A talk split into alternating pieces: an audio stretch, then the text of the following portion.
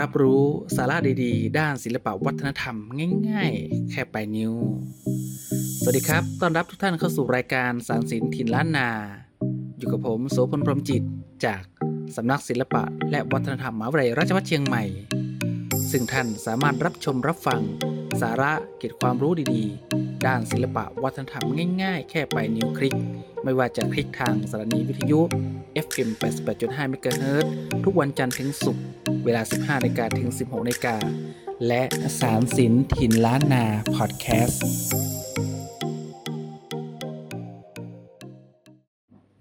ช่วงของกินบ้านเฮา วันนี้เสนอแกงเห็ดห้า ในช่วงที่เข้าสู่ฤดูฝนแล้วในธรรมชาตินี้จะมีพวกอาหารป่า ออกขึ้นมากมาย โดยเฉพาะเห็ดไม่ว่าจะเป็นเห็ดถอบ เห็ดลม เห็ดขาว เห็ดแดง เห็ด ไข่ห่านเห็ดโคน ฉะนั้นวันนี้จึงขอแนะนำเมนูอาหารสุดอร่อยนั่นก็คือแกงเห็ดห้าหรือว่าเห็ดตับเต่า ซึ่งเห็ดห้ามีลักษณะคล้ายล่มหรือกระทะคว่ำมีสีดำน้ำตาลอมเหลืองนิดหน่อย เนื้อของเห็ดห้าจะมีความหนา มีความเหนียวหนึบ และเมื่อนำมาต้มหรือผัดก็จะไม่ค่อยเละทำให้เห็ดนั้นมีรสชาติที่อร่อย แกงเห็ดห้านิยมแกงใส่ปลาช่อนแห้ง หรือใส่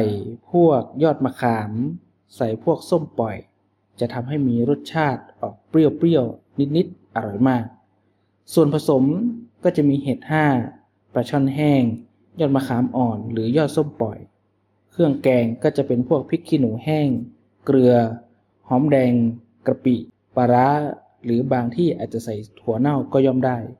วิธีการทำเตรียมเห็ดห้าให้เรียบร้อย ล้างให้สะอาดแช่น้ำไว้ หลังจากนั้นก็โขลกเครื่องแกงให้ละเอียด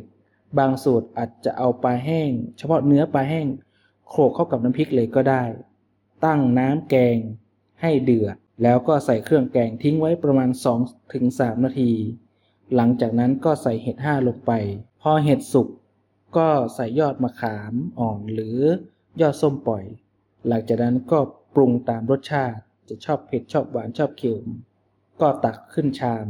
แล้วก็ขึ้นรับประทานได้เลย ในช่วงนี้ท่านได้กินแกงเห็ดห้ากันแล้วหรือยังครับ